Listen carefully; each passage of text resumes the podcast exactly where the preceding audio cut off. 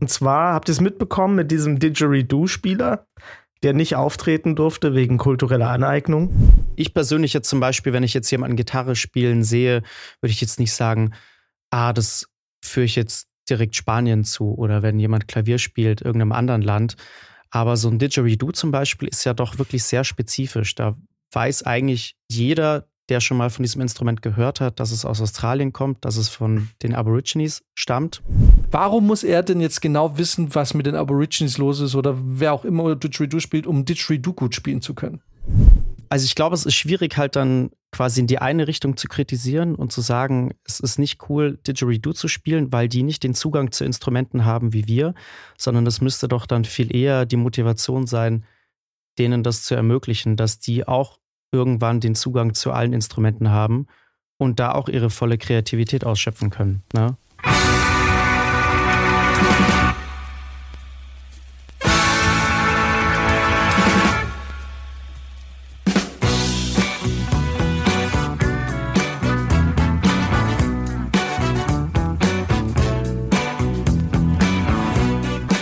Lass uns mal gar nicht so lange um den heißen Brei reden. Ich habe ein cooles Fundstück der Woche sozusagen. Mhm. Hat sich ja bei uns in letzter Zeit so ein bisschen eingebürgert, dass äh, irgendwie am Anfang immer irgendwie eine kleine Story präsentiert wird.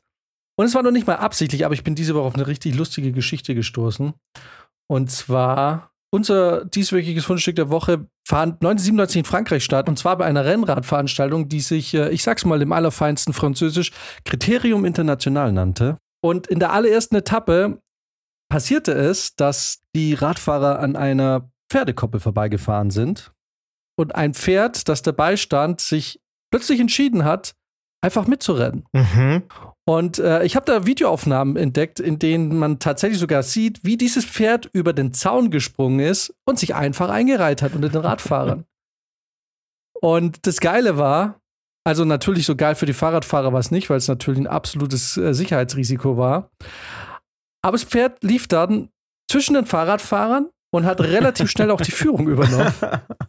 Und jetzt hätte man meinen können, ja gut, wenn das Pferd ist viel schneller und haut einfach ab. Aber es hat die Geschwindigkeit eine Zeit lang einfach so gehalten, dass es quasi gleich auf mit den Fahrradfahrern geblieben ist. Und spektakulär sind vor allem die Aufnahmen, die zwar in schlechter Qualität zu sehen sind, aber stellt euch das mal vor. Ein Fahrradfahrer hat auch berichtet, wie er noch den Aufschlag gehört hat und dann das Geschnaufe von dem Pferd und die Hufeisen auf dem Asphalt. Also es muss eine ziemlich skurrile äh, Szene gewesen sein. Boah, aber mach, da machst du doch, da machst du doch komplett in die Hose, oder? Ich meine, so ein Pferd ist auch nicht gerade klein. Also auf dem Video sahen sie alle noch relativ entspannt aus, aber ich kann mir das gut vorstellen, dass die innerlich wahrscheinlich tausend Tote gestorben sind. So ein Pferd aus Rand und Band. Und was machst du denn damit, ne? Die, die sind ja so voll im Film auch immer, ne? Und die machen und treten und treten und treten. Und du hörst eigentlich nur dieses Tackern von der, von der äh, Kette und so. Und auf einmal rennt so ein Pferd an dir vorbei. Und du denkst dir, und du denkst dir, wow, die Anabolika, die ziehen aber richtig heftig. Alter. Ja. Bis in meinem neunzehnhundertsiebenundneunzig, da waren eigentlich alle gedopt. Ja. Auf jeden Fall. Lance Armstrong, holy shit, du, Alter, was ist das da? War das, habe ich die falsche Ampulle genommen? War das Heroin? Nie wieder lasse ich es mir direkt in den Penis spritzen. Das mache ich, das ist einfach zu heftig. Weißt du, du bist, du hast so trainiert dafür, die, die fahren ja auch krasse Geschwindigkeiten. Du trainierst da so für, keine Ahnung, null Angst haben bei zweihundert Kilometer pro Stunde auf dem Fahrrad oder so ein Scheiß. Du siehst auch. Und dann kommt so ein Pferd. Du, du siehst auch in dem Video genau den Moment, wo das Pferd entscheidet, ich mache hier mit. Wie so richtig Gas gibt auf der Koppel. Und dann ist so geil, wie es da diese Straße an, entlang läuft. Es sieht voll happy aus. Also ich weiß nicht, ich meine, das Pferd hat ja aus freien Stücken die Koppel verlassen, aber es galoppiert da so vor sich hin und es sieht auch riesengroß aus. Im Vergleich zu den Fahrradfahrern. Ein riesiger Gaul. Und vielleicht dachte er sich auch, das ist mein Moment zu entkommen, weil ich, ich, ich, ich verstecke mich in de, zwischen der Masse der Fahrradfahrer und niemand wird je erfahren, wo das Pferd plötzlich verschwunden ist. Und dieser eine Fahrradfahrer, der direkt vor dem Pferd ist, gibt kurz richtig Gas. Wahnsinn. Ich dachte ja zuerst, dass es äh, hier vorne wegläuft und der dann so aus Fluchtinstinkt einfach weiterrennen muss, weil es hinter sich ja eine Horde an Radfahrern hat. Aber das ist ja gar nicht der Fall. Also es läuft wirklich einfach aus Eigenmotivation damit. Also ich weiß nicht, ob irgendwann dann vielleicht doch die Panik dabei war. Weil ich meine, Pferde und alles, was hinter einem Pferd ist, mit den Motorrädern und so, ich weiß es nicht. Ja, aber Pferde, die rennen, die rennen doch auch so in so äh, Rudeln rum, oder? Das, also wenn du so Wildpferde hast, zumindest kenne ich das aus irgendwelchen Filmen. Aus Spirit, aus dem Animationsfilm damals. Tatsächlich habe ich sogar mal im, in einem äh, Gebirge in der Türkei äh, Wildpferde gesehen. Und die sind auch so zusammen mal so rumgerannt. Also Pferde rennen natürlich in der Herde. Ja, Herde meine ich ja, genau. Also ich meine, es sind gemeine finnische, fleischfressende Pferde. Die agieren vielleicht auch ab und zu mal im Rudel. Die jagen im Rudel wie und kämpfen gegen Orcas. Genau. Die ziehen auch ab und zu mal in Krieg gegen Orcas. Ja, total spektakulär. Wie immer mal wieder, ich irgendwie, ich glaube, Reels oder TikTok, irgendwo bin ich wieder drauf gestoßen. Und ich dachte mir, das ist doch eine Geschichte, die kann man hier mal teilen. Sachen sind schon äh, in den neunzigern passiert. Ja. Das ist manchmal nicht bewusst. Genau, wer hört, ich werde es vermutlich ab Donnerstag auf TikTok stellen. Falls jemand jetzt zu faul ist, wirklich selber zu googeln. Einfach auf TikTok. Vielleicht sogar auch auf Instagram. Mit, mit Videomaterial. Genau, mit Videomaterial und diesem Ausschnitt. Aber irgendwie, ganz ehrlich, jetzt muss man kurz, einmal noch kurz zu diesem Pferd, ne? Ich meine, ich dachte, als du es erzählt hast, habe ich mir das wie die bedrohlichste Situation aller Zeiten ange- äh, vorgestellt. Und jetzt gucke ich mir das so an, aber das Pferd sieht irgendwie zufrieden aus und so auch so ein bisschen höflich und rennt nicht. Es rennt ja nicht so in die Leute rein, sondern es rennt so mit. Es rennt mit, ja. Ich habe ja. so das Gefühl, das ist so, das ist so was Gemeinsames, was es unternehmen will. Aber geht es nur mir so oder ich mache mir immer, also bei fast, also sobald dieses Pferd auf der Straße ist, mache ich mir irgendwie Sorgen, dass es ausrutscht. Schon. Ich habe ständig im Kopf, oh Gott, oh Gott, hoffentlich, hoffentlich rutscht es jetzt nicht. Ich meine, ich bin jetzt kein Pferdefreund, muss man echt sagen, ich traue den Viechern nicht so. Aber trotzdem mache ich mir, ich dachte mir die ganze Zeit, hoffentlich rutscht es jetzt nicht aus und fällt irgendwie hin. Also wenn so ein Pferd im vollen Galopp dann auf Asphalt fällt, ja. Ist ja auch nicht geil. Ich muss sagen, ich war sehr fasziniert davon, dass es da so casual über seinen Zaun gesprungen ist. Also klar, wir wissen jetzt natürlich nicht, ob das ein Turnierpferd ist oder so, aber ich würde es jetzt auch nicht als selbstverständlich sehen, dass ein Pferd da einfach mal seine Koppel verlässt, ohne dass es aufs Maul fliegt. Also da hätte ich jetzt erwartet, dass es da irgendwie hängen bleibt, aber das, das sah ja, ja mehr als easy aus. So eine, ich würde sagen, so ein Mittelding zwischen es springt leichtfüßig über den Zaun und es bricht durch. Also es ist irgendwie so, so ein Mittelding, glaube ich. Ganz ehrlich, ich dachte es auch. Ich dachte so, weil das hebt so majestätisch ab. Ja. Aber so die Landung ist nicht mehr so majestätisch. Nee, nee, das ist eher so. Ja, und auch, nee, nee, und es reißt ja auch die oberste Latte mit, ne? Da bleibt es mit, ich glaube, so ein bisschen sogar hängen. Aber es war diesem Pferd egal. Dieses Pferd hat eigentlich nur ein Ziel vor Augen gehabt und das war, die Critérium International zu gewinnen, neunzehnhundertsiebenundneunzig. Wobei es war nur die erste Etappe, Südfrankreich. Also hätte es irgendein Trikot gewonnen. Ne? Das gelbe Trikot oder so. Genau. Ah, nee, das ist ja Tour de France. Ja, aber ich habe auch diese Woche was gesehen, gehört, gelesen im Internet. Und zwar habt ihr es mitbekommen mit diesem Didgeridoo-Spieler, der nicht auftreten durfte wegen kultureller Aneignung? Nee. Okay. Der Fokus hat getitelt, deutscher Musiker von Konzert ausgeladen, weil er Didgeridoo spielt. Und jetzt ist es natürlich so, dass ein Didgeridoo kein Instrument ist, das es in Deutschland originär gibt. Mhm. Aber es gibt deutsche professionelle Didgeridoo-Spieler. Unter anderem der gute Herr Tom Fronza. Ja, habe ich schon mal gehört. Man kennt ihn. Das ist ein Profi-Didgeridoo-Spieler. Aus Deutschland. Der hat auch schon mal die Critérium International gewonnen. Also die französische Nationalhymne mit dem Didgeridoo gespielt. Ja, und im Prinzip gibt es tatsächlich, also ähm, es gibt keine richtige Aussage hier.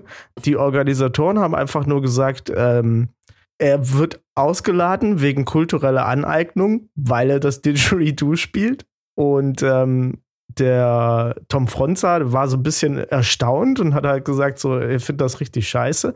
Ähm, und er hält das für kulturelle Bevormundung. Und jetzt ist es natürlich, ich finde es eine super Diskussionsgrundlage für uns, um äh, einfach mal zu diskutieren, wie wir das so sehen. Kulturelle Bevormundung, ist das das Gegenstück zur kulturellen Aneignung? Kann man das so verstehen?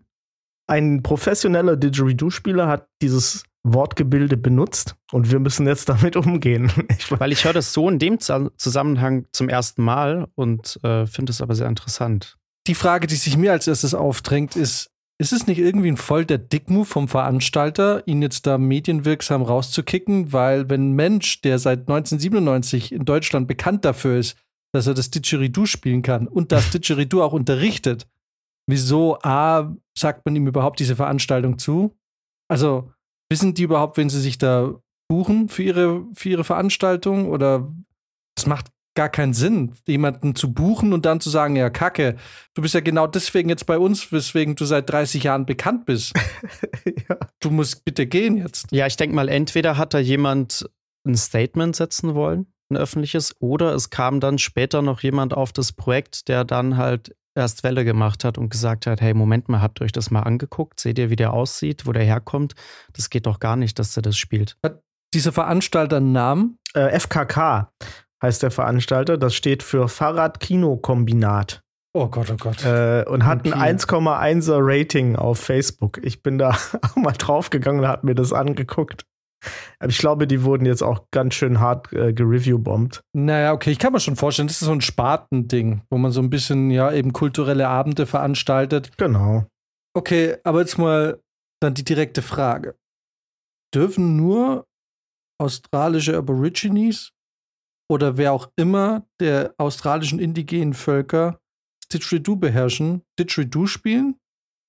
Oder ist es wirklich als kulturelle Aneignung zu betrachten, wenn ich ein Instrument spiele, was den Ursprung nicht in dem geografischen Bereich, in dem ich groß geworden bin, historisch gesehen und auch aktuell, also bekannt ist? Das wäre schon sehr seltsam, oder? Das würde die musikalische Spannweite extrem minimieren an talentierten Musikern, weil, also halt schwierig, weil da hätten ja auch die Schwarzen ein ziemliches Problem, weil ich kann mich jetzt, ich glaube nicht, dass zum Beispiel die Trompete, ein wirklich wichtiges Instrument im klassischen und modernen Jazz, jetzt auf jeden Fall auf schwarze Kultur zurückzuführen ist.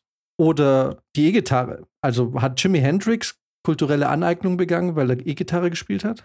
Weiß man nicht so genau, da haben auch die Schwarzen ziemlich viel mit zu tun. Ja, aber die haben ja nicht die Gitarre erfunden. Also das ist ja nicht so, dass irgendjemand plötzlich gesagt hat, so, das ist eine Gitarre und jetzt mache ich die elektrisch und jetzt gehört sie unserer Kultur. Genau. Ja, ich glaube ehrlich gesagt, dass das irgendwo dann auch ein Fass ohne Boden ist, oder? Also du müsstest ja dann im Endeffekt jeden Ursprung eines jeden Instrumentes zurückführen und danach dann bestimmen, welche Zugehörigkeit es hat und welche kulturelle Gruppe jetzt dieses Instrument spielen darf. Und es ist auch manchmal gar nicht so klar zu sagen. Also du hast ja zum Beispiel diverse Saiteninstrumente, die ähnlich wie eine Gitarre sind, zum Beispiel ja auf allen möglichen Kontinenten. Und wo jetzt genau da was herkommt, kann man vielleicht auch gar nicht mehr genau sagen. Also ja, also das ist ja wirklich die, zum Beispiel die, die klassische Akustikgitarre wurde ja wirklich vermutlich von den Arabern nach Spanien gebracht, als sie da Spanien erobert hatten. Aber die spanische klassische Gitarre ist ja tief verwurzelt mit der spanischen Kultur. Da sagt jetzt auch keiner, das ist eigentlich ein arabisches Instrument. Ja. Ich persönlich jetzt zum Beispiel, wenn ich jetzt jemanden Gitarre spielen sehe, würde ich jetzt nicht sagen, ah, das führe ich jetzt direkt Spanien zu. Oder wenn jemand Klavier spielt, irgendeinem anderen Land. Aber so ein Didgeridoo zum Beispiel ist ja doch wirklich sehr spezifisch. Da weiß eigentlich jeder, der schon mal von diesem Instrument gehört hat, dass es aus Australien kommt, dass es von den Aborigines stammt. Demnach finde ich, wenn jemand sich mit diesem Instrument beschäftigt, beziehungsweise das erlernt, würde ich jetzt davon ausgehen, dass das sich auch automatisch tatsächlich dann mit dieser Kultur beschäftigt, weil es doch was sehr Spezielles ist und das da so verankert ist und auch nirgendwo anders vorkommt, dass jemand, der Didgeridoo spielt, wenn du den fragst, über die Hintergründe des Instruments, der Kultur, dass der da auf jeden Fall auch deutlich was weiß. Wie ist das denn, Max, du warst ja schon in Australien, ist das, ist, wie ist das da so mit Didgeridoos? Laufen da alle mit Didgeridoos rum oder, also wirklich, ernst gemeint, ich habe keine Ahnung. Nee, natürlich nicht. Also das Problem ist natürlich auch, äh, du findest sowas hauptsächlich dann irgendwie abgebildet oder in irgendeiner Art und Weise natürlich auch in Souvenirshops. Sei es jetzt der klassische Boomerang, den man kennt, oder eben auch so Didgeridoos. Entweder im Souvenirshop oder halt in speziellen Geschäften. Aber es ist jetzt natürlich nicht so, dass man da die ganze Zeit Aborigines sieht, die da Didgeridoo spielend auf der Straße rumlaufen. Das natürlich nicht. Aber dennoch weiß, also weiß ich, seit ich denken kann, dass ein Didgeridoo natürlich irgendwie nach Australien gehört und zu dieser Kultur. Aber es ist natürlich auch immer noch ein schwieriger Fall dort vor Ort, ne? Also die sind ja immer noch in einer Gesellschaftsschicht, äh, wo es da viele soziale Probleme auch gibt. Und ähm, das ist ja immer noch nicht, immer noch nicht in Ordnung dort. Deswegen wahrscheinlich auch ein Stück weit problembehaftet, in dem Fall jetzt, äh, wenn wieder hier der privilegierte weiße Mann sich das rausnimmt, dann das Instrument zu spielen, wahrscheinlich. Ich glaube, dass das keine Sau da drüben interessiert, ob ein Deutscher Didgeridoo spielt. Ja, da drüben nicht. Aber das hat man da, glaube ich, öfter den Fall, dass, ähm, sage ich mal, jetzt die woke Generation hier in, im Westen eher interessiert, wie jetzt zum Beispiel den Aborigine in Australien selber. Also die Frage, die man sich einfach stellen muss, kann jemand wirklich ernsthaft ein Musikinstrument für sich beanspruchen? Ich meine, ganz ehrlich, was, was ist eine kulturelle Aneignung? Also welche Form, ich meine, gut, das liegt nicht an uns und wir können natürlich nicht entscheiden, welche, was ist kulturelle Aneignung, welcher Grad ist okay und welche nicht. Aber ich, also was ich meinte mit, mit der E-Gitarre oder mit der Trompete, das ist natürlich totaler Schwachsinn, zu sagen, die E-Gitarre ist was Weißes oder die Trompete ist äh, was Weißes oder gerade auch im Bereich Instrumente ist es doch so, also das ist doch total dumm, zu sagen, ähm, angenommen jetzt, angenommen die Trompete ist weiß. Rein weiß. Also die Trompete gibt schon so lange, whatever. So, aber angenommen, man würde jetzt sagen, das ist weiß. Und es wäre von den Schwarzen kulturelle Aneignung, wenn sie dieses weiße Instrument spielen würden. Ja, dann wäre doch der Jazz niemals so geil geworden, wie er geworden ist. Ganz ehrlich, man, ich finde auch, er muss sich mit der Kultur nicht mal auseinandersetzen. Warum muss er denn jetzt genau wissen, was mit den Aborigines los ist oder wer auch immer Didgeridoo spielt, um Didgeridoo gut spielen zu können? Also muss ich jetzt, muss ich jetzt irgendwie den glauben und muss ich jetzt da irgendwie verwurzelt sein mit den indigenen australischen Völkern, um ein Instrument gerne zu spielen und zu beherrschen? Ich finde, das ist Bullshit. Also ich persönlich, in dem Fall, ich bin mir ziemlich sicher, wir kommen gleich noch auf Fälle kultureller Aneignung, wo wir uns alle einig sind, dass das ein bisschen stinkt. Aber im Bereich von Instrumenten sehe ich doch eigentlich nur den Vorteil, wenn es viele Menschen spielen. Unabhängig davon, woran sie jetzt glauben oder was weiß ich. Weil wer weiß, am Ende spielt der vielleicht sogar besser Didgeridoo als neunzig Prozent der Leute, die in Australien das Ding spielen. Wisst ihr, was ich meine? Und Musik ist doch schon immer ein Produkt von, von einer Hybridisierung oder von einer Bastardisierung. Ist ja wie wissenschaftlich arbeiten. Du nimmst Einflüsse, du nimmst irgendwas, was schon da ist und machst da, also jetzt natürlich nicht genau wie wissenschaftlich, aber das ist, was ich meine mit, es kommt ja nicht aus der Luft, sondern du nimmst was, was da ist, und interpretierst es neu. So, und natürlich macht es, es, es, gibt es der Musik insgesamt doch viel mehr Reichtum, wenn du aus dem Vollen schöpfen kannst, was die Menschheit an musikalischer Leistung erbracht hat. Und deswegen halte ich es für total dumm, jemanden anhand, also, also kulturelle Aneignung ist teilweise wirklich ein Problem, aber im Bereich Musikinstrumente halte ich es für komplett bescheuert. Sage ich euch ganz ehrlich. Weiß jetzt krieg ich schon, ich höre schon wieder die Nachrichten tippen auf Instagram. Aber es ist mir völlig egal. Also wirklich, in dem Fall ist meine Meinung da wirklich klar. Instrumente zu spielen, also soll jeder können, welches, also Quatsch. Also kulturelle Aneignung hat ja immer mit äh, Machtverhältnissen zu tun. Das so, zumindest so, wie das, wie das benutzt wird, dieser Begriff. Weil du vorhin Jazz angesprochen hast und Trompeten und so, ne? Ist natürlich schon. Es ist einfach so ein qualitativer Unterschied, wenn Kolonialherren in ein Land kommen und da ihre Musikinstrumente mitbringen, dann die Sklaven dazu zwingen, Musik für sie zu machen. Die kriegen das ganz gut hin. Daraus entwickelt sich eine eigene Musik- Musikkultur. Und dann ist zum Beispiel sowas wie Salsa oder so, diese ganzen riesen Marching-Bands und so weiter. Das ist alles europäische Marschkapelle. Und wenn das dann wieder so zu was Eigenem wird, dann spricht man da eigentlich nicht von kultureller Aneignung, weil die hatten im Prinzip keine Wahl. Die mussten, das ist äh, kulturelle Anpassung, weil die mussten sich anpassen, um zu überleben. Die konnten mit dem, was sie hatten, was ihnen durch Machtverhältnisse quasi aufgezwungen wurde, daraus haben die was Neues erschaffen. Also trotz des Einflusses aus dem Westen konnte dann was Neues daraus entstehen. Und das ist halt bei, bei dem Didgeridoo, ich will es nicht so einfach lassen, dass, dass man sagen kann, ja, das ist halt ein Instrument, das kann irgendwie jeder spielen. Weil irgendwie ist es, hat man in dem Moment, in dem man natürlich Zugriff auf, in unserer globalisierten Welt, ne, wir haben Zugriff auf alles. Wir, vor allem wir im Westen. Wir haben Zugriff auf jedes beschissene Instrument, das wir haben können. Niemand kann was dagegen tun. Das ist einfach so.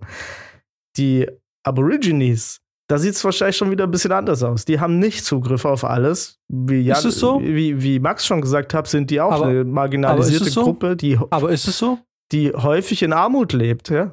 Ja gut, aber können aber zum Beispiel, wenn man jetzt von den indigenen Einwohnern in Nordamerika, da gibt es ja viele, die es ja auch zu was gebracht haben. Die Frage ist, also haben sie wirklich keinen Zugang zu dem oder wollen sie keinen Zugang dazu? Also es gibt äh, strukturellen Rassismus in Australien, der den Aborigines einiges ver- verwehrt, würde ich sagen.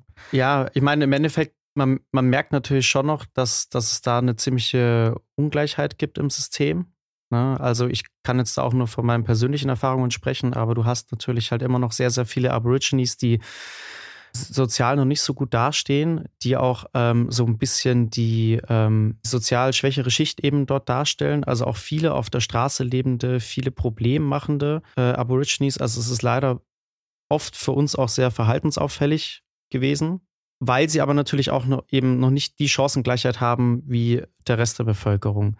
Aber dennoch, also ich Also ich glaube, es ist schwierig halt dann quasi in die eine Richtung zu kritisieren und zu sagen, es ist nicht cool, Didgeridoo zu spielen, weil die nicht den Zugang zu Instrumenten haben wie wir, sondern es müsste doch dann viel eher die Motivation sein, denen das zu ermöglichen, dass die auch irgendwann den Zugang zu allen Instrumenten haben und da auch ihre volle Kreativität ausschöpfen können. Ne? Ich habe das Gefühl, es ist jetzt halt hauptsächlich immer eher in die Richtung, dass man sagt, nee, ihr dürft nicht, ihr sollt nicht, statt dass man versucht, es für alle dann zugänglich zu machen. Ja, aber das versucht man ja nicht, oder? Also kein Digital, also ich weiß, okay, das kann ich vermeintlich, ja. Aber ich bin mir ziemlich sicher, dass der Typ, der jetzt hier als Profi-Didgeridoo-Spieler unterwegs ist, nicht mit jeder Einnahme, die er macht, irgendwie eine Trompete oder so nach, nach Australien schickt oder so. Also das Problem bei kultureller Aneignung ist halt, was, dass man so Cherry-Picking macht bei anderen Kulturen. Und das zitiere ich jetzt eher, als dass ich es wirklich so meine. Mhm. Aber das so, so funktioniert der Begriff einfach, ne, dass man, dass man sich einfach alles nehmen kann, ohne die Bürde, die diese Kultur eigentlich Tag für Tag auf sich nimmt. So. Ist ja auch nicht den Sinn dahinter, warum sollte man sowas tun? Ist ja auch ein Stück weit Evolution. Man nimmt sich das Beste. Also natürlich, ich meine, mal guck mal, du spielst Jazz. Würdest du sagen, dass das von dir eine kulturelle Aneignung ist? Geht. Du trägst zum Beispiel gerade einen Poncho. Wenn ich jetzt auf Wikipedia Poncho angucke, hat er sogar die gleiche Form wie deins oben, die gleiche Musterung. Würdest du sagen, das ist kulturelle Aneignung aus Südamerika? Den habe ich absichtlich angezogen heute, damit, wir, damit ich ein bisschen edgy bin. Aber du besitzt ja, ihn ja. Also ja. Ist es jetzt, ist es jetzt was, wo man jetzt sagen muss, du musst dich jetzt schlecht fühlen? Das ist nicht meiner. aber du trägst ihn aber gerade. Ich trage ihn jetzt.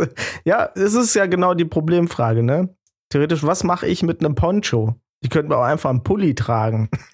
Oder einfach nicht Jazz spielen. Oder nicht Und Jazz das, spielen, genau. Aber weißt du, das ist so, ich, ich weiß nicht, da macht man sich irgendwie auch wieder auf der, da macht sich auch die Gegenseite, macht sich da ein bisschen einfach zu sagen, naja gut, ich meine natürlich, ich meine, da brauchen wir nicht diskutieren. Dass ähm, auch Gospel und so, wo, wie Gospel entstand und woher es kommt und so, da, da, ich sehe den Punkt, dass es, dass man quasi ein, ein, sagen wir mal, ein Volk oder eine Bevölkerungsgruppe ausgebeutet hat und, die, und daraus entstand dann eben vielleicht eben Gospelmusik, Blues, Jazz entstand eigentlich, im Endeffekt muss man dazu sagen, ist gerade Louisiana und New Orleans und so wahrscheinlich in Amerika, also ist ja sehr stark schwarz bevölkert und wahrscheinlich eine der kulturreichsten Melting Pots in Amerika. Ja.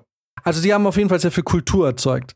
Andererseits muss man ja auch wieder sagen, sie haben ja jetzt, jetzt dann zu sagen, naja, okay, weil das so und so entstanden ist, ist man in so einer ewigen Schuld und ihr dürft und wir dürfen nicht, weil sie haben ja auch ein bisschen dadurch ja auch profitiert. Also Jazz war eine populäre Musik. Viele Jazzmusiker sind dadurch reich und berühmt geworden, Schwarze. Ich meine, natürlich gab es trotzdem Rassismus, ist schon klar. Und dass die jetzt natürlich eine schwarze Jazzmusik in seinen zwanzigern wahrscheinlich nicht so berühmt und so viel Geld bekommen hat wie ein Weißer. Ich will jetzt auch gar nicht das Rassismus-Ding auch so. Ich will, wo, mein Punkt ist auch, ist gar nicht so sehr, wer jetzt hier wie, wem wie schlecht geht, weil es ist auch rassistisch und so. Vielleicht auch nochmal ein bisschen anderes Thema, verwandt, aber doch vielleicht nochmal anders. Mir geht es eher darum, diese kulturelle Aneignung. Ist es nicht, kann man es nicht eher auch manchmal so verstehen, dass es, dass man eben, wenn man bestimmte Aspekte von einer Kultur nimmt und ohne die jetzt zu disrespekten, dass eigentlich ja alle the- theoretisch davon profitieren können. Ich meine, zum Beispiel angenommen, der Didgeridoo-Spieler spielt jetzt und die Leute fangen an, ach ja, Didgeridoo, und vielleicht wollen sie das Instrument auch lernen und fangen dann an, sich auch vielleicht mit dem Instrument mehr zu beschäftigen und, und, und, und, und. Und so wird ja auch eine Awareness. Klar, niemand schickt jetzt Geld dahin oder hilft denen aktiv, aber trotzdem sehe ich da irgendwie so den Aspekt von, es kann ja auch was Gutes daraus entstehen. Also man profitiert ja irgendwie auch auf eine Art und Weise gegenseitig davon. Ja, Eminem, finde ich, ist da so ein Beispiel. Bei, also ich finde, bei, bei Eminem ist es so, dass dem hat man auch kulturelle Aneignung vorgeworfen, weil er halt weiß ist und rappt, aber ähm, das ist ja komplett dumm. Da ist komplett dumm. Weil er ist genau in der gleichen Kultur groß geworden. Er ist ja genau da geboren und groß geworden. Genau, und ich finde, wenn du da den, den Strich ziehst, aufgrund der Hautfarbe, dann, dann ist das, das nur ja Rassismus. Auch wieder, dann ist das reiner Rassismus. Genau, also, naja, reiner Rassismus, es ist halt so eine Mischung. Ne? Also, ich finde, kulturelle Aneignung ist dann ein guter Begriff, wenn sie Rassismus oder so Diskriminierung aufdeckt. Äh, wenn er Rassismus oder Diskriminierung aufdeckt. Und in dem Fall ist es ja ähm, wirklich ein bisschen Quatsch, weil man halt aufgrund der Hautfarbe direkt vermutet, dass es hier sich um Aneignung handelt. Dabei ist auch, und da möchte ich mal auf diesen Öko- ökonomischen Aspekt äh, überleiten. Bei Eminem, der hat halt auch schwarze Produzenten und so weiter, ne? Also der hat diese ganze, da sind die, da sind die Gatekeeper-Rollen vertauscht. Und äh, deswegen bleibt da das Geld auch nicht unbedingt alles bei jetzt nur der weißen Bevölkerungsgruppe hängen. Was, was für mich dann äh, in dem, in dem Moment ähm, ein Anzeichen dafür ist, dass es sich hier halt nicht um so eine plumpe kulturelle Aneignung handelt, sondern einfach um Kunst, die auf eine gute Art und Weise funktioniert, mit genügend Respekt und vor allem mit einem äh, Auge aufs Ökonomische, auf diese Bevölkerungsgruppe, die es maßgeblich halt vorangetrieben hat, entgegen der weißen Mehrheitsschicht. Okay, aber das, ich sehe das trotzdem, er ist genau in dem Viertel groß geworden. Sein halber Freundeskreis war, waren Schwarze. Das ist, er ist ja genau in der Kultur groß geworden. Er ist genau in der Hood groß geworden. Er, er ist, er hat, eigentlich im Endeffekt hat er genau die gleiche problematische Kindheit gehabt, wie man stereotypisch äh, Schwarzen immer zuspricht in, in Problemvierteln.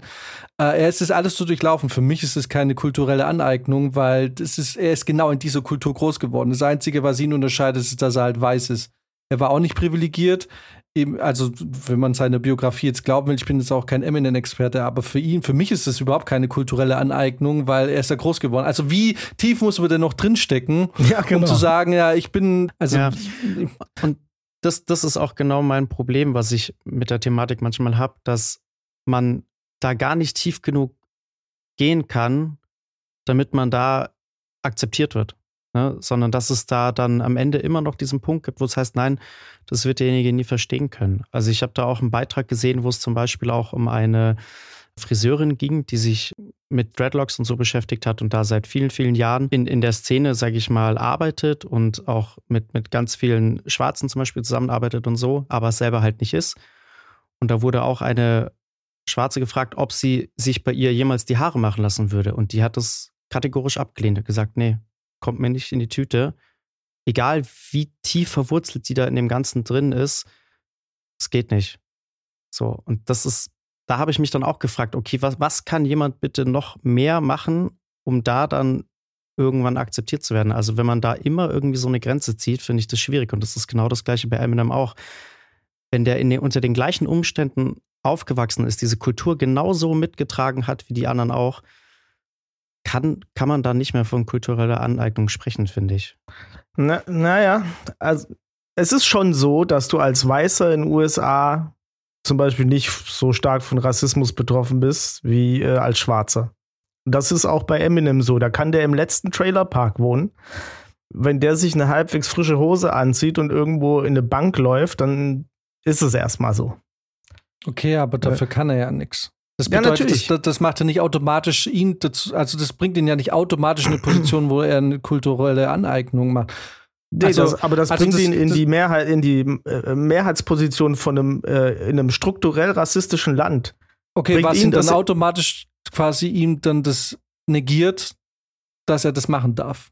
Diese Musik und die Art und Weise, wie er sich verhält. Weil er halt weiß ist. Er lebt genau gleich, genau im äh, selber Ding, aber weil er im Gesamtbevölker- in der Gesamtbevölkerung ein bisschen doch noch besser dasteht als der Schwarze, ist es bei ihm kulturelle Aneignung. Ist es ja bei ihm eben nicht, ne? Also, aber äh, das ist der, das ist der, wo sich der Rassismus und die kulturelle Aneignung quasi verzweigen. Das meine ich nur damit. Also hm. bei ihm ist es ja eben genau nicht so, weil er nutzt die, er nutzt auch nicht die strukturell rassistisch geprägten äh, ökonomischen Wege. Die, es gibt ja schon ausgetretene Musikindustriepfade. Das ist aber von weißen Gatekeepern. Und wenn du natürlich jetzt kommst und einfach schwarze Musik nehmen würdest, so wie zum Beispiel Elvis das gemacht hat, der wirklich einfach zum Teil ja Cover von schwarzen äh, Künstlern gemacht hat und die dann für ein weißes Publikum einfach für ein weißes und damit noch größeres Publikum ähm, zur Verfügung gestellt hat, dann ist das schon kulturelle Aneignung, weil es eben so eine Profitkomponente da gibt. Und dann nimmst du natürlich was von der, von der Gruppe, die die ganze Zeit für ihre Kultur eigentlich missachtet wird. Dann nimmst du das eine aus der Kultur raus, was auch für die Mehrheitsgesellschaft funktioniert und vermarktest es dann, vermarktest es dann als, ja, mit Profit. Und da regen sich natürlich dann die Leute auf. Weil dann nimmst du einfach nur eine Sache raus und den anderen geht's immer noch schlecht. Hm. Ich, ich, bei Elvis, Elvis ist so ein Fall, wo ich mir denke, ja, da sehe ich die kulturelle Aneignung. Aber jetzt gar nicht so sehr wegen dem Profit. Also du bist so sehr irgendwie, du argumentierst immer viel mit dem Profit, was wahrscheinlich auch irgendwie passt. Aber mir geht's bei Elvis, finde ich, die kulturelle Aneignung ist eher dahingehend, dass er einfach auch gar nicht adressiert, woher diese Musik kommt. Sondern dass es einfach so verkauft wird wie, also keiner oder die wenigsten, I don't know, oder wenige Leute, sagen wir es mal so, ja. äh, assoziieren mit Elvis Presley nicht unbedingt schwarzen Musik. Also quasi die kulturelle Aneignung finde ich da zutreffend und auch extrem, weil man sich das genommen hat und die Wurzeln mehr oder weniger einfach vertuscht hat oder halt gar nicht angesprochen hat und ihn dann quasi zum König ernannt hat. Ja. King of Rock'n'Roll. Ja, Wo, wobei, ähm, also bei, bei Elvis, da muss man auch sagen, da, er ist ja eine tragische Figur ein bisschen, weil er hat sich eigentlich dagegen gewehrt. Ich hole mal kurz ein bisschen aus. Früher war der Zugang zur Musik ja nicht so krass wie, wie heute. Ne? War nicht so allgegenwärtig. Da konnte man mit strukturellem Rassismus auf dem Musikmarkt einfach noch viel regeln. Es gab dann eigene Sparten für schwarze Musik, das hieß Race Music. Es gab aber auch eigene Sparten für Hillbilly-Musik, also was dann irgendwann später zu Country wird, ähm, war ja Appalachen, also das war so aus dem Gebirge Musik, ja, das war auch war auch nicht großartig unter weißer Musik oder populärer Musik gelistet. Und da gab es auch die, die gleichen Gatekeeper von Hillbilly-Musik, waren auch die Race-Music-Leute. Äh, das hat sich da so ein bisschen überschnitten. Deswegen, das war fast schon Klassismus. Und ähm, da war halt klar, wenn jemand Race-Music macht oder Hillbilly, dann wird das nicht auf den, in den großen Radiostationen gespielt. Das heißt, es kennt auch niemand. Also wenn du das nicht übers Radio gehört hast oder dann später übers Fernsehen, kanntest du es einfach nicht. Und wenn dann jetzt natürlich Elvis kommt, so ein Weißer, der auf einmal schwarze Musik macht und jetzt den kompletten weißen Markt für schwarze Musik öffnet, ohne dass es irgendwie jemand weiß. Äh, und dann bin ich halt wieder genau bei diesem gleichen Rückschluss, dass halt jetzt dieser Weiße mit den Errungenschaften von Menschen, die sich die, ihr kulturelles Produkt entgegen dieser Weißen erschaffen haben, damit jetzt Geld macht. Deswegen für mich ist Geld irgendwie wichtig. Ich glaube, dieser, dieser ökonomische Aspekt ist bei kultureller Aneignung, wäre für mich jetzt d- d- der einzige Kompass, den ich so richtig gelten lasse irgendwie. Aber Elvis selber hat ja immer gesagt, er will das nicht. Ne? Er ist nicht der King of Rock'n'Roll, weil er weiß selber, er kann nicht wie Fats Domino singen und so. Also er hat sich eigentlich immer dagegen gewehrt, nur er wurde natürlich trotzdem immer so vermarktet. Und in dem Fall, der Markt hat dann da immer recht, weil das ist der, da, da wird dann die Wahrheit generiert. Und da sehe ich dann schon so Leute, die dann über kulturelle Aneignung ähm, schreiben oder ein bisschen recherchieren, haben dann da schon einen Punkt, in dem sie das halt sichtbar machen. Aber ich halte nichts von äh, dieser Cancel Culture, ehrlich gesagt, wie es jetzt bei diesem Didgeridoo-Typ ist. Weil mhm. das bringt, glaube ich, auch niemandem was. Tja. Ja, es ist halt auch so ein bisschen die Frage, ne, wo fängt's an und wo hört's auf? Also du hast ja die unterschiedlichsten Sachen, die eine Kultur ausmachen. Das sind ja jetzt nicht nur irgendwie Frisuren, Kleidung oder auch die Musik. Also das geht ja dann auch weiter mit hin bis zu Sportarten zum Beispiel, ne? Also das ist ja auch so ein Ding. Japan zum Beispiel hat ja auch seine fünf großen Sportarten oder Kampfkünste, sage ich mal, wo sich ja auch extrem viel daraus entwickelt hat, indem es dann um die Welt gezogen ist, ne? Sonst hätten wir zum Beispiel Brazilian Jiu-Jitsu heute nicht und, und M M A und das Ganze. Das ist ja, dadurch, dass sich das alles so ein bisschen verwoben hat, ist da ja erst was Geiles draus, also noch mehr Geiles draus entstanden, ne? Ja, vor allem Kampfsport hat ja viel auch mit, äh, mit, also Kampfsport ist ja nicht nur körperlich, sondern hat ja natürlich auch viel Geistiges und viel Kulturelles. Absolut. In sich, ne? Ja. Natürlich also, schon so, ne? Wenn du jetzt Jiu-Jitsu oder Capoeira oder sowas machst, ist halt die Frage, musst du dann vorher irgendwie erstmal die Kultur studieren, bevor du in deinen ersten Jiu-Jitsu-Kurs gehen darfst oder, oder nicht? Naja, das Schöne bei den Kampfkünsten ist ja in der Regel, dass du es automatisch ein Stück weit mitbekommst. Also die sind ja so aufgebaut, dass das ja nicht nur der reine Kampfsport oft ist, sondern dass da ja auch, also zumindest bei den Sachen, die ich damals aber gemacht habe, wurde einem da auch ein Stück weit von der Kultur mit eingewoben. Ne? Also man hat sich auch automatisch dann damit beschäftigt und es hat dann auch interessiert. Ja gut, ich kann natürlich auch, bevor ich mir jetzt ein Didgeridoo anschaffe, kurz mal, mal googeln und dann habe ich mich auch grob ein bisschen mit der, mit, mit der Kultur dahinter beschäftigt. Also das ist es ja nicht, weil der Typ, der jetzt dieses Didgeridoo gemacht hat, der ist ja dreißig Jahre lang, der hat ja auch dort gelebt, mehrere Jahre und kennt die Leute und es wurde ihm ja trotzdem jetzt untersagt. Also da das, die paar ähm, Stücke, die du da Bras- aus Brasilien dann mitkriegst, bei Capoeira oder was weiß ich, die, das reicht ja nicht offensichtlich. Nein. Also es reicht ja zum Beispiel nicht mal bei Eminem, dass er da groß wird, aufwächst und fast den gleichen Bedingungen, weil ein Großteil der anderen Bevölkerung ist ja wei- oder ist weiß und hat den Vorteil, deswegen hat er theoretisch auch diesen Vorteil und deswegen ist es ja auch schon wieder nicht mehr gleich. Also da kann mir jetzt irgendwie ein Jiu-Jitsu-Master anscheinend dann irgendwie, also du, du, du verlierst es ja nur, kannst da ja nicht. Ja, natürlich. Übrigens, genau. Lustige Fun-Fact über Japan: eine der größten Sportarten, die in Japan so äh, populär ist, ist Spaceball. Ich kenne Spaceball. Ach, Baseball. Baseball, ja. Ich dachte, ich habe Spaceball verstanden. Ich dachte, Alter, nice. Spaceball. ja. Bald, bald ist dann Spaceball.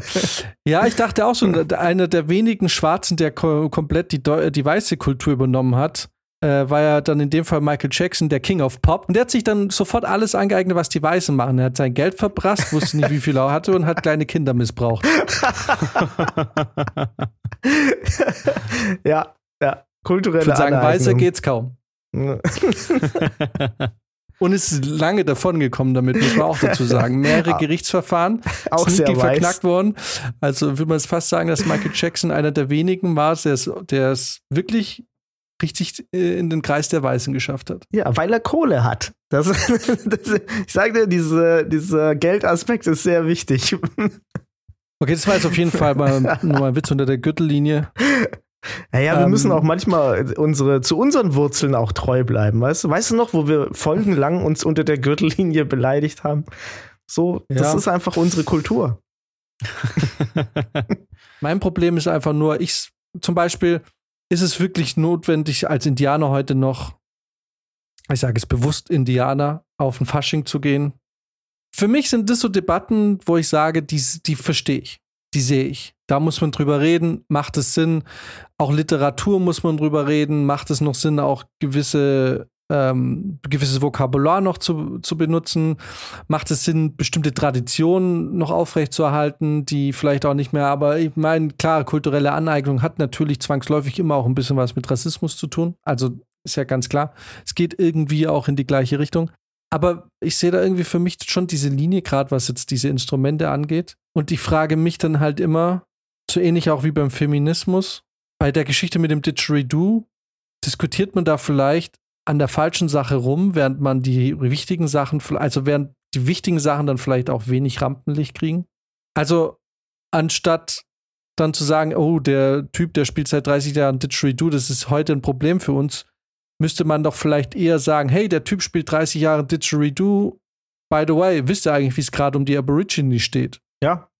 Und, äh, und das wird für mich mehr Sinn machen, als sich in irgendwie, weil, und, und man muss auch sagen, jetzt zum Beispiel auch bei Michael Jackson, was ich jetzt einfach als dummen Witz erstmal genommen habe, aber wenn ich so jetzt drüber nachdenke, denke ich mir, er ist vielleicht doch nicht so ein ganz dummes Beispiel, weil er hat ja auch nachweislich, wurde immer berichtet, auch einige ähm, Wege bereitet und Brücken gebaut, eben zwischen weißer und schwarzer Kultur und so, wo mich Wo, also was ja auch wieder meine anfängliche Aussage ein bisschen unterstützt, dass sowas ja eigentlich auch positiv sein kann. Ne? Man kann sowas ja auch nutzen, wenn man so ein bisschen sich, äh, weil es ist ja auch ein Miteinander dann. Also ein Stück weit. Ich weiß jetzt schon das nächste Argument, oder das ist, was heißt, das ist das alte Argument, so ja, okay, man bedient sich, man wird reich und die da, woher es kommt, das bleibt schön im Schlamm. Aber sagen wir es mal so, in einer utopischen Welt, in der man sich nicht den Vorteil erarbeiten will von jemand anderem, da ist doch kulturelle Aneignung eigentlich ja ein erstrebenswertes Ziel, theoretisch. Wenn man sagt, okay, hier findet Austausch statt. Dieser Austausch schlägt ja auch Brücken zueinander. Weil wenn ich als weißer Jazzmusiker Jazz mache, ist es schwierig, rassistisch zu sein. Weil meine Vorbilder zwangsläufig wahrscheinlich zu achtzig Prozent schwarz sein werden.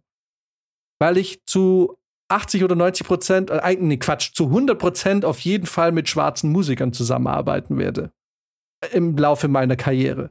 Ähm, das bedeutet, es schlägt doch eigentlich auch eine Brücke zueinander. Problematisch wird es nur dann, wenn das passiert, was Brizi sagt. Man nimmt sich das und sagt, wir nehmen jetzt Jazz, wir vermarkten es für uns. Na, wir haben jetzt hier, wir haben ja auch Benny Goodman. Der, der kann auch super geil spielen. So, ähm, und der wird reich und die schwarzen oder die, von denen es dann kommt, die bleiben quasi im Schlamm. Ja, total. Also es ist dann eher so eine Herangehensweise, an der es hapert. Absolut. Also ich glaube, wenn man da auch früher äh, irgendwie an die Aufklärung angesetzt hätte, wäre das vielleicht auch gar nicht so ein Thema. Also mir fällt jetzt auch gerade wieder der Fall mit den Karl-May-Büchern ein, wo es ja auch so einen Boykottaufruf gab, weil man auch da ja sagt, ähm, dass er sich da an der Kultur bereichert hat, Bücher drüber geschrieben hat und da natürlich nie ein Cent drüben ankam dafür. Ja, wie viel Kultur ist da drin in diesen Karl-May-Büchern, oder? Das ist doch Fantasy. Erstens das natürlich, erstens das und zweitens, also ein Stück weit hat es ja auch, sage ich mal, in der Zeit wahrscheinlich diese Welt überhaupt erst so ein bisschen näher gebracht, auch wenn da vielleicht nicht viel mit der Realität zusammenhängen mag in vielen Bereichen, aber ich weiß es nicht, wie wie sehr das davor überhaupt hier mal Thema war. Und so ein Stück weit macht das ja schon auch Tore auf für was Neues und kann eben auch Interesse dafür zeigen. Wobei das für mich jetzt aber eigentlich so ein prädestinierter Fall für kulturelle Aneignung wäre. Ich nehme irgendwas, was ich so ein bisschen gehört habe, ja, kotze ja, das auf ja. mein Stück Papier und alle, die es lesen, glauben, dass es jetzt so sind Indianer oder so ist es. Da würde ich eher sogar noch sagen, da sehe ich eh noch, eher noch den Punkt zur kultureller Aneignung. Weil da kommt jemand, der hat zwei Wochen, ich meine, alleine schon, also nicht alleine schon, aber wenn wir jetzt dich ja als Australien-Experten hier fragen, weil du mal für zwei Monate in Australien warst und mein, du hast dich jetzt ja nicht zu einer richtigen Aussage hinreißen lassen, aber hättest du jetzt hier gesagt, ja, so und so ist es, da würde ich fast schon wieder sagen, das geht schon ein bisschen eher in die Richtung, aber ich finde zum Beispiel, das fände ich viel schlimmer, wenn ich jetzt ein Buch schreiben würde über New Orleans. Ja. Und, und bediene mich da an Klischees und Stereotype und äh, vielleicht auch rassistische Klischees und sag so, so, mein Krimi spielt in New Orleans und äh, ich habe da zwei Wochen Recherche gemacht. Ganz kurz, mir fällt jetzt ein, guter, ein gutes Beispiel ein für kulturelle Aneignung, der mir bei in einer deutschen Filmproduktion passiert ist. Es ist natürlich schwierig, weil jetzt werden die ersten wieder sagen, weil das ist jetzt wieder das, was Brizi vorhin sagt, mit, naja, man muss erst vielleicht eine unterdrückte Kultur sein, dass kulturelle Aneignung überhaupt als Anwendung so wirklich findet oder überhaupt auch ähm, respektiert wird. Aber ich habe mal bei einer Produktion nicht als Regieassistent gearbeitet, sondern äh, das steht auch nicht auf meiner Vita, deswegen kann ich da ganz oft drüber reden. Man kann das auch nicht recherchieren. Aber ich habe da mal für ein paar Tage ausgeholfen. Und da habe ich das Drehbuch gelesen in einer ruhigen Minute. Da ging es um eine Familie aus dem Schwabenland, okay? Die Autorin war allerdings eine aus N R W. Auf jeden Fall habe ich dann äh, irgendwann aus äh, Langeweile und Neugier dann das Drehbuch angefangen zu lesen. Und in gleich auf der ersten Seite lese ich so und dachte mir, eine schwäbische Mutter würde sich niemals so verhalten. Wer auch immer dieses Buch geschrieben hat. Alleine schon, wir waren drei Tage auf Tech-Recce in der Gegend, die ich jetzt nicht näher nennen kann, aber in der Gegend. Und alleine schon, wenn die zwei Wochen diese, hier auf Recherche war, alleine schon diesen drei Wochen, äh, drei Tagen Tech-Recce, hat man gemerkt, dass die Mentalität der Menschen eine ganz andere ist, als in diesen zwei Seiten Drehbuch da verwurstet wurde. Weil man dachte, wer auch immer das geschrieben hat, hat sich da irgendwelchen Klischees bedient, hat aber keine Ahnung, wie schwäbische Familien funktionieren auf dem Dorf. Ist das eine Form dann von kultureller Aneignung? Ich verkaufe jetzt irgendwie die schwäbische Kultur, nehme die, scheiß da ein hässliches, schlechtes Drehbuch auf ein Stück Papier und wir machen einen Reibach damit und tatsächlich läuft das ganz gut. Mhm. Ist natürlich jetzt, ja, das ist kein Vergleich zu Didgeridoo, das ist mir schon bewusst, und auch nicht zu mhm. Jazzmusik. Es geht ja aber um den Kern. Es ist halt auch immer so ein bisschen die Frage dann, ne, wo fängt's an, wo hört's auf, wie nah muss man am Original dran sein, ne? Weil es ist ja oft so, dass man sich da gerne auch gerade bei Filmen an Klischees bedient. Die Bayern sind da auch ganz vorne mit dran. Also wenn man sich da die Eberhofer-Krimis zum Beispiel anguckt, das ist wahrscheinlich, also jetzt bei den Eberhofern ausgeklammert, aber es gibt genügend andere Projekte, wo sie wahrscheinlich auch teilweise von Nicht-Bayern geschrieben werden. Also ich glaube, da gibt es ganz, ganz vieles in, in, im künstlerischen Bereich, wo man jetzt nicht sehr nah am Original dran ist. Und da gibt es bestimmt auch noch viele andere Buchreihen zum Beispiel, ähm, wo das der gleiche Fall ist, wo man sich natürlich an der Kultur bedient, die man auch vielleicht selber als Autor interessant findet, die man natürlich ein Stück weit recherchiert, aber man kann das gar nicht so aufholen, dass man das zu hundert Prozent so wiedergibt. Und dennoch schreibt man dann drüber. Ist halt die Frage, ne, wo, bis wohin geht da die, sage ich mal, künstlerische Freiheit dann zum Beispiel dann auch. Ja, also ich, ich würde auch sagen, wenn die, wenn die Schwaben jetzt nicht das wirtschaftliche Rückgrat von Deutschland wären und äh, ihre... Oh, da, da, und das, das darf jetzt aber kein Bayern sagen. Der, das habe ich natürlich absichtlich so formuliert. Also. Ähm, und äh, ihre, ihre Tränen nicht in ihren Benz trocknen müssten, äh, was die, übrigens auch ein Klischee, diese kulturelle Aneignung angeht. Sagt der Schwabe im Poncho. Äh, dann, dann, ja, Briten und ich sind in einer schwäbischen Gemeinde groß geworden, wo der Mercedes jetzt nicht das, also nicht jede Familie hat einen Mercedes. Stimmt, was haben die da eigentlich? Die hatten eher, was, was gab's denn? Ach, V W. Ach, V W gab's schon. V W. Ja. Ich komme aus einer Ford-Familie. I don't know, ich verstehe es auch nicht. Ich habe meinem Vater hundertmal gesagt. Du, du warst schon Vater, sehr eigen da, ja. Ja, das ist, glaube ich, vererbt worden durch dieses scheiß Autohaus, weil da mein Opa kannte den schon und es waren immer so, weißt du, da irgendwie Stammtisch und der hatte halt ein Ford-Autohaus und deswegen wird bei uns Ford gefahren. Also ja, ich ja, nicht. Ja, ja. Aber muss ich mir mal kurz outen. Ich ist furchtbar. Ich, keine Ahnung, wie kann man Ford fahren? Egal. Ja, also genau. Also, aber das wäre für mich so der eine Anhaltspunkt, wo ich halt sagen würde, da, da, da hinkt dann die kulturelle Aneignung, weil ähm, weil das ja nicht nur auf dem Rücken von, von einer, sagen wir mal, sprachlichen, also eine Gruppe, die sich sprachlich von Deutschland äh, abgrenzt, weil es nicht wirklich auf deren Rücken passiert, sondern halt einfach, die können natürlich, die haben so viel Macht, die können auch einfach sagen, das ist alles Bullshit, was ihr hier labert. Ihr kriegt, ihr müsst jetzt zehntausend Euro mehr für euren Mercedes zahlen, wenn, wenn, wenn ihr irgendwie, wenn ihr euren Vito mieten wollt, damit ihr hier ein bisschen Leute hin und her karren könnt, könnt ihr vergessen. Also ich meine nur, es gibt einfach, es gäbe Mechanismen für die, äh, um das aufzudecken.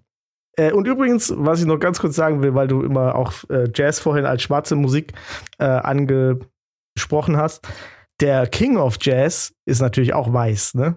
Das ist Paul Whiteman. Warum ist der King of Jazz? Der hat in den dreißiger Jahren Ja, das war okay. Einfach ein sehr früher äh, Jazz, äh, so wie Benny Goodman und sowas. Okay, aber neunziger, dreißiger Jahre bedeutet nicht, dass er Jazz erfunden hat. Hätte sein können, er war der Erste, der Jazz gespielt hat. Und wir alle wussten es nicht. Einer von den Ersten, die diese großen Big Bands halt hochgezogen haben und hat sehr viel komponiert und war äh, natürlich auch also eine ganz problematische Figur. Das Ding ist, also ich, ich meine, du kennst sie natürlich, weil du ja Jazz auch lange schon hörst und auch teilweise selber ja gemacht hast und musikalisch da dich ja auch ähm, ein bisschen mehr beschäftigt hast. Eigentlich relativ spannend, weil so wie, wie generell die ganzen, also Jazz war ja sehr populär. Ja. mit den ganzen Unterformen und was weiß ich. Die Frage ist, ich habe das nie recherchiert, wie, wie ging es dem Jazzmusiker? Also es gibt einen super geilen Film, der heißt The Green Book. Da geht es quasi um äh, einen Italo-Amerikaner, der auch im, ich glaube in New York beginnt die Geschichte. Er eben in so einem Italiener-Viertel und er ist halt so Viggo Mortensen, spielt die Hauptrolle zusammen mit Mahershala Ali.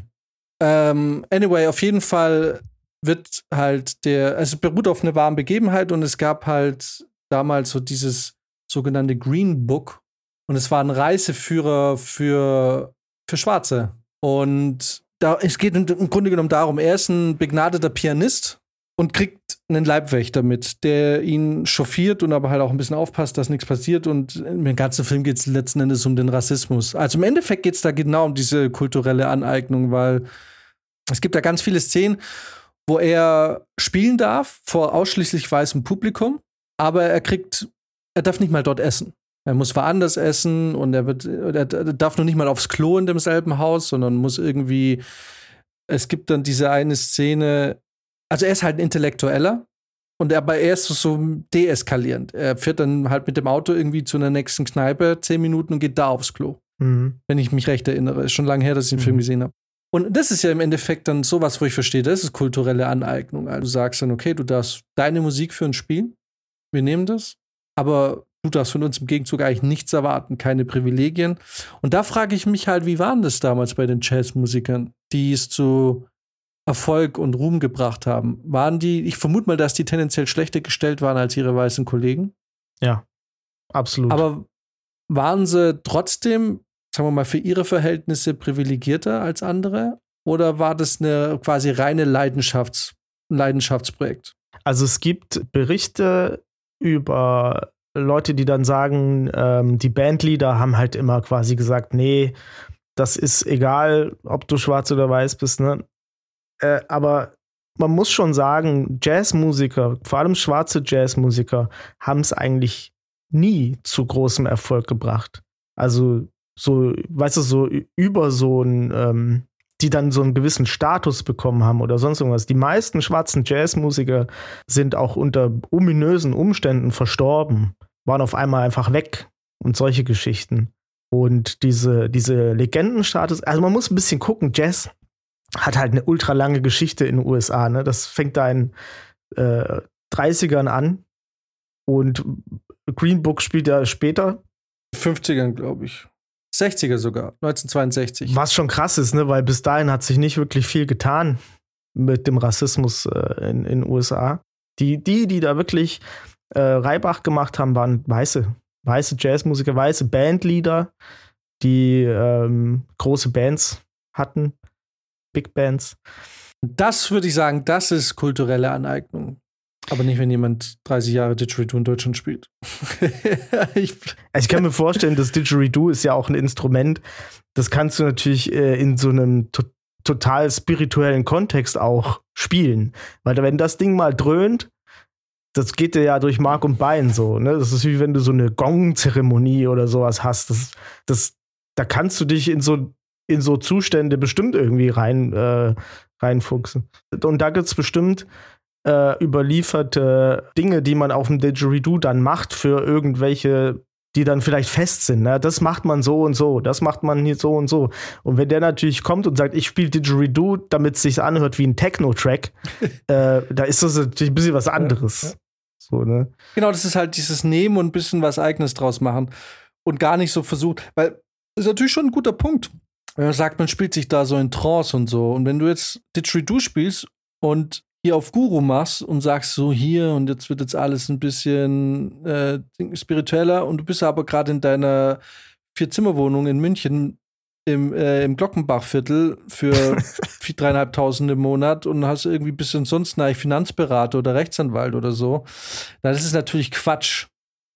Und ja, das ist dann schon wieder so eine Art von kulturelle Aneignung, weil um diese spirituelle Wahrnehmung zu haben, brauchst du vielleicht eben A, die, quasi den religiösen Glauben, dass dieser Berg für dich ein religiöses Symbol ist und die Natur, also du brauchst auch einen ganz anderen Zugang zur Natur vielleicht. Ne? Und ich glaube, wenn man sich da einfach ehrlich ist und sagt, pass auf, ich finde das Instrument super cool, ich finde, wie es sich anhört, ist gut, ich habe ein Talent, ich kann es spielen oder ich habe einen Zugang dazu und das dann spielt, dann finde ich, spielt. Aber klar, es wird dann in dem Moment kritisch, wenn du mir als Münchner, geboren und aufgewachsen, versuchst, die Spiritualität der Aborigines nahezulegen. Ja. Dann denke ich mir so, hey, da deine vier Wochen Australien-Aufenthalt äh, bedeutet einen Scheiß. Ja. Weil natürlich bedeutet er einen Scheiß. Auch zwei Jahre bedeutet einen Scheiß, weil du immer wieder zurückgehen kannst. Ja. Du kannst genau. immer wieder in deine Vier-Zimmer-Wohnung in Glockenbach-Viertel. Und du bist ja auch nicht da hochgewachsen. Also es ist natürlich immer einfacher. Es ist wie dieses, wie dieses Sozialexperiment, wo ein Millionär einen Monat lang als Penner lebt, um zu beweisen, dass es wieder schaffen würde. Es ist natürlich voll entspannt für den, als Penner zu leben, weil er weiß, in dem Moment, er kann jederzeit sagen, ich habe keinen Bock mehr, ich gehe hier raus. Wisst ihr, was ich meine? Ja, ja, eben, genau. Also, und wenn du jetzt hier als, als Reichschmeckter sozusagen da sagst, na, ich bin jetzt, ich nehme jetzt hier die, diese, diese Spiritualität und Kultur auf, ist natürlich Bullshit, weil du kannst es, wie du, weil Kultur ist nichts, was du dir an- und ausziehen kannst wie ein alter Socken. Und ich glaube, das ist für mich so der, der Gedankensprung, den ich heute gebraucht habe, um das Thema für mich fassen zu können. Ich glaube eben genau, spielst du einfach gedankenlos dieses Instrument sehr cool und machst dein Techno-Ding draus, dein eigenes, dann go for it. Das ist ein Unterschied und das ist für mich okay, aber wenn du natürlich anfängst, so zu tun, als wärst du der Experte für diese Geschichte und würdest du jetzt irgendwie predigen, dann denke ich mir so, jetzt ist da vielleicht die Grenze für mich. Aber es darf nicht an einem Instrument festgelegt werden, finde ich. Ich glaube, das ist vielleicht mein Fazit für mich. Jetzt so aus dem Stegreif. Einen Punkt, den ich ganz gerne noch ansprechen müsste, den wir jetzt in, den wir jetzt im Thema kulturelle Aneignung noch gar nicht angesprochen haben, der, glaube ich, aber auch noch sehr viel Gewicht hat, ist das Thema Essen. Gibt ja auch Vorwürfe, wenn Leute zum Beispiel aus einem Land wiederkommen, ein Restaurant aufmachen, beispielsweise jetzt irgendwie einen Sushi-Laden oder so, der mega gut läuft, dass das ja dann auch schon so als kulturelle Aneignung gilt. Ja, würde ich aber auch so sehen. Also wenn du jetzt natürlich irgendwie aus Japan kommst und im, oder aus, sagen wir mal, aus, aus Thailand und München hat zwölftausend Thailänder hier um die Ecke, von echten Thailändern, und du jetzt da anfängst, thailändisch zu kochen, ich verstehe, pass auf, also wenn du sagst, wir machen jetzt ein Thai-Restaurant aus, als der Münchner Jürgen, der dafür zwei Jahre gelebt hat, und es hat mit einem Sexurlaub in Bangkok angefangen und hat dann geendet mit einem thailändischen Traditionsrestaurant in München, dann, dann ist es natürlich Bullshit. Wenn du jetzt natürlich sagst, ich war zwar, ich bin Koch, ich hab, bin ausgebildeter Koch, ich habe drei Jahre in Thailand gearbeitet und ich mache da auch hier wieder so mein, meine Fusion-Küche, ich habe da deutsche Küche und so und ich bringe da ein bisschen thailändisch mit rein, finde ich das völlig in Ordnung. Aber es ist natürlich subjektiv. Finden wieder tausend andere sagen, nee, gar nicht. Da entscheiden ja im Prinzip die Gäste, ne? Vielleicht lehne ich mich da auch zu weit aus dem Fenster, aber ich würde zum Beispiel sagen, wenn jetzt hier ein neuer Laden aufmacht, beispielsweise eine thailändische Küche, und du weißt jetzt gar nicht mhm. groß, ist der Inhaber Thai oder sind es die Köche, dann entscheidet im Endeffekt der Geschmack. Dann, dann wird der Laden nur dann wirklich gut und berühmt, wenn es gut schmeckt, wenn es den Leuten gefällt. Und da ist es dann völlig egal, wer da dahinter steckt. Ähm, ist es dann trotzdem schwierig, wenn sich dann zum Beispiel rausstellt, okay, das war jetzt ein deutscher Koch zum Beispiel, der eben in Thailand war, gelernt hat, wie ein geiles Pad Thai gemacht wird und das dann hier mhm. einfach mega krass macht. Ist es dann trotzdem schwierig, weil es ist so, also ich habe das Gefühl, du hast beim Essen vielleicht noch mehr Chancengleichheit zum Beispiel, weil es da halt einfach sich über den Geschmack definiert. Ne? Und nicht, wer jetzt zwingend hinter der also, Küche steht. Mir als Gast, also ich denke, die Verantwortung liegt da nicht beim Gast. Ich denke, es muss sich auch nicht verboten, kannst es ja machen. Ich denke, das ist eher so eine moralische Sache. Wenn du aus einer Kultur kommst, die du ja offensichtlich schätzt, also irgendwas muss dir ja an dieser Kultur gefallen, sonst würdest du nicht sagen, ich mache da jetzt ein Restaurant aus, die sich, das sich rund um diese Kultur genau. dreht. Dann ist es halt, halt ein Dick-Move, zu sagen, es gibt hier genug andere richtige Thailänder, die ich da vielleicht respektiere und äh, die, denen ich jetzt dann natürlich das Essen streitig mache, so, weil wenn ich ein guter Koch bin und ich mache die Mühe, ein Restaurant in München aufzubauen und zu machen und sage dann, jetzt muss es aus Prinzip ein thailändisches Restaurant sein, dann kannst du es machen. Ich wäre jetzt nicht derjenige, der, wenn es rauskommt, würde sagen, würde ich es dann nie wieder, weil das nicht meine Verantwortung ist. Er ist aber halt natürlich ein Dick-Move, finde ich. Also kann ja theoretisch auch was anderes machen. Ne? Also er kann es schon machen, verbietet es ihm ja nicht. Aber es ist halt schon, halt schon weird, wenn du da irgendwie na, ein bisschen, irgendwie, du bist ja jetzt ein paar Jahre da drüben und dann kommst du her und machst jetzt hier auf Oberteil. Ich glaube, das ist auch das Problem an der ganzen Debatte. Dieses, dieser kulturelle Aneignungsbegriff, der guckt schon von weit weg auf diese ganzen Sachen, ne? Und wenn du natürlich, wenn man es dann immer wieder auf so Beispiele runterbricht, so kann da ein Thai, darf ein Thai oder kein Thai oder was weiß ich, nur so wie wir es gerade gesprochen haben, dann wirkt die Debatte immer ein bisschen seltsam.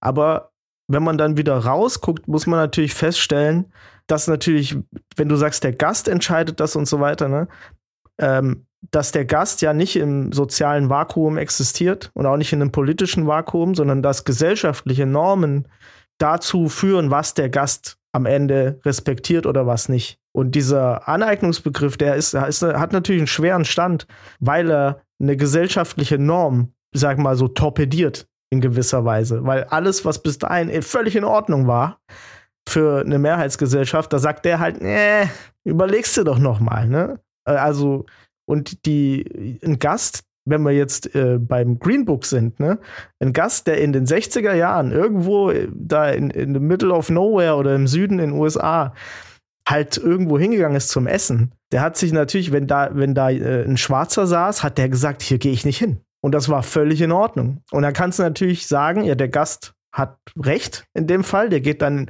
zu dem äh, Restaurant, wo nur Weiße essen. Aber wenn man dann die, eben wie gesagt, von ein bisschen weiter weg drauf guckt, kann man natürlich sehen, die gesellschaftliche Norm zwingt die in gewisser Weise auch dazu. Und da, deswegen muss man da ein bisschen, ich weiß nicht, das Problem ist vielleicht, dass es auch immer, der, dieser Begriff hat auch immer so einen leicht historischen Blick. Das ist immer so, das kann man ganz gut machen, wenn man auf die Historie guckt, wenn man auf was Zeitgenössisches guckt. Da sind wir ja alle selber nicht. Wir wissen nicht, in welcher Epoche wir leben. So in hundert Jahren werden die Leute zu uns wahrscheinlich, werden die sagen, wir haben in der und der Epoche gelebt. Aber wir wissen es jetzt nicht. Und wenn wir jetzt mit so, mit so umgekehrt historischen Begriffen konfrontiert werden, dann sind wir vielleicht auch alle immer so ein bisschen, nee, nee, nee, das geht bei uns hier nicht. Hier läuft doch alles super und so und so und so. Aber weil natürlich die, die Minderheit nicht wirklich viel zu sagen hat. Au- außer jetzt, das, also hatte. Ich muss sagen, durch Social Media und so weiter hat, ist die Minderheit schon sehr laut geworden. Was man in vielerlei Hinsicht, was ja auch gut funktioniert, hatten wir ja in irgendeiner anderen Folge auch schon mal. Ja, ich äh, meine, im Endeffekt lässt sich ja aufgrund der ganzen Globalisierung das auch einfach nicht aufhalten, dass sich Kulturen weiter vermischen, sich austauschen, dass äh, gewisse Elemente übernommen werden, weiterentwickelt, äh, fusioniert.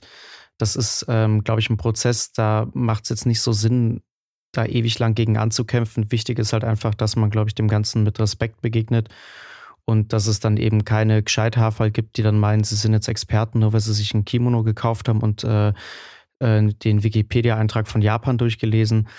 Ähm, das sind dann halt die nerven, nervigen Leute, ne? Aber ich glaube, bei den anderen Sachen, glaube ich, darf man da an manchen Punkten auch gar nicht so streng sein. Oder muss halt einfach gucken, dass das irgendwie auf, auf eine gesunde Art und Weise einfach passiert. Ne? Die einzige Sache, die mir an diesem kulturelle Aneignung und dieser Diskussion immer ein bisschen auf den Zeiger geht und weswegen ich das manchmal auch so nicht so fühle, beziehungsweise da nicht so offen bin, ist, es wird halt immer angestoßen von Leuten, die nicht betroffen sind. Und da frage ich mich immer, ist das jetzt auch wieder eine Form von Rassismus? Also warum muss jetzt der Kulturkneipen-Jürgen eine Lanze brechen für die Aborigines oder sonst was. Warum müssen, also wisst ihr, was ich meine? Klar, jetzt kann man natürlich sagen, weil die ja keine Stimme haben oder so, aber vielleicht ist ihnen ja auch scheißegal. Also, ich meine, das ist natürlich klar, ich will das nicht sagen, dass man sich da nicht irgendwie aufmerksam machen kann auf Dinge. Aber mir geht es da um dieses, weißt du, das ist ja auch so, ein, so, eine, so eine White Privilege-Einstellung, dieses, der Ritter in golden, in strahlender Rüstung, ne? Ich finde, das hat auch ein bisschen was rassistisch. Und es kann so rassistische Untertöne haben. Na, so wie so eine Art Helfersyndrom oder so. Ich, ja, aus der Mangelung eines besseren Wortes sage ich jetzt Helfersyndrom. Ja, und jeder muss sich da seinem eigenen, also niemand von uns ist frei von, von ähm, Ressentiments oder Diskriminierungserfahrungen auch und so weiter. Ne? Und das wird natürlich auch weitergegeben.